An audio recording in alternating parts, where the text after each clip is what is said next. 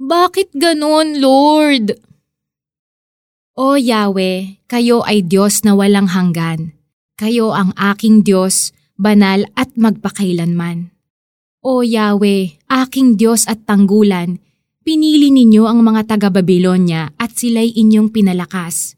O batong matibay, inilagay mo sila upang kami pahirapan, upang kami parusahan. Ngunit paano ninyo natitiis ang mga taksil at masasamang taong ito?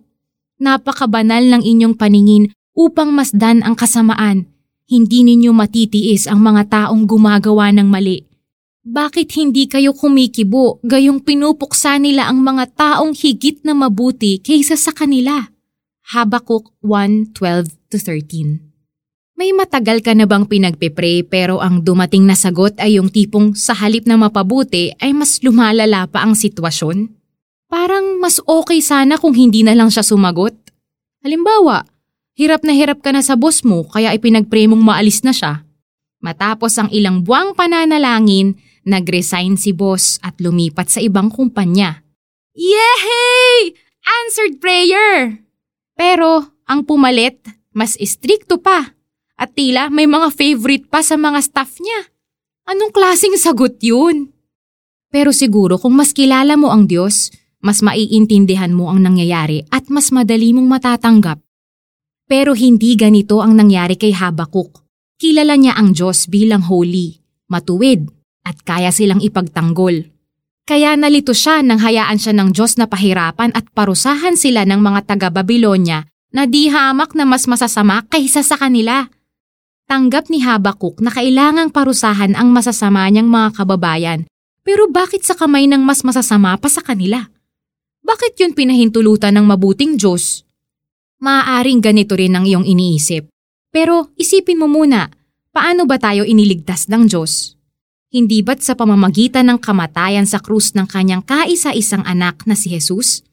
At ang kamatayan sa krus ay maituturing na pinakakarumal-dumal na kamatayan sa kasaysayan.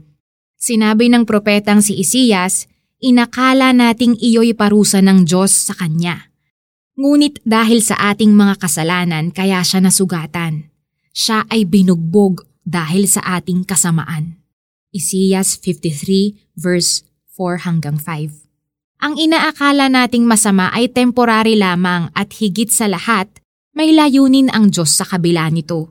Hindi man natin ito agad maunawaan, eh tiyak namang gagamitin niya para sa mas malawakang kabutihan nating lahat.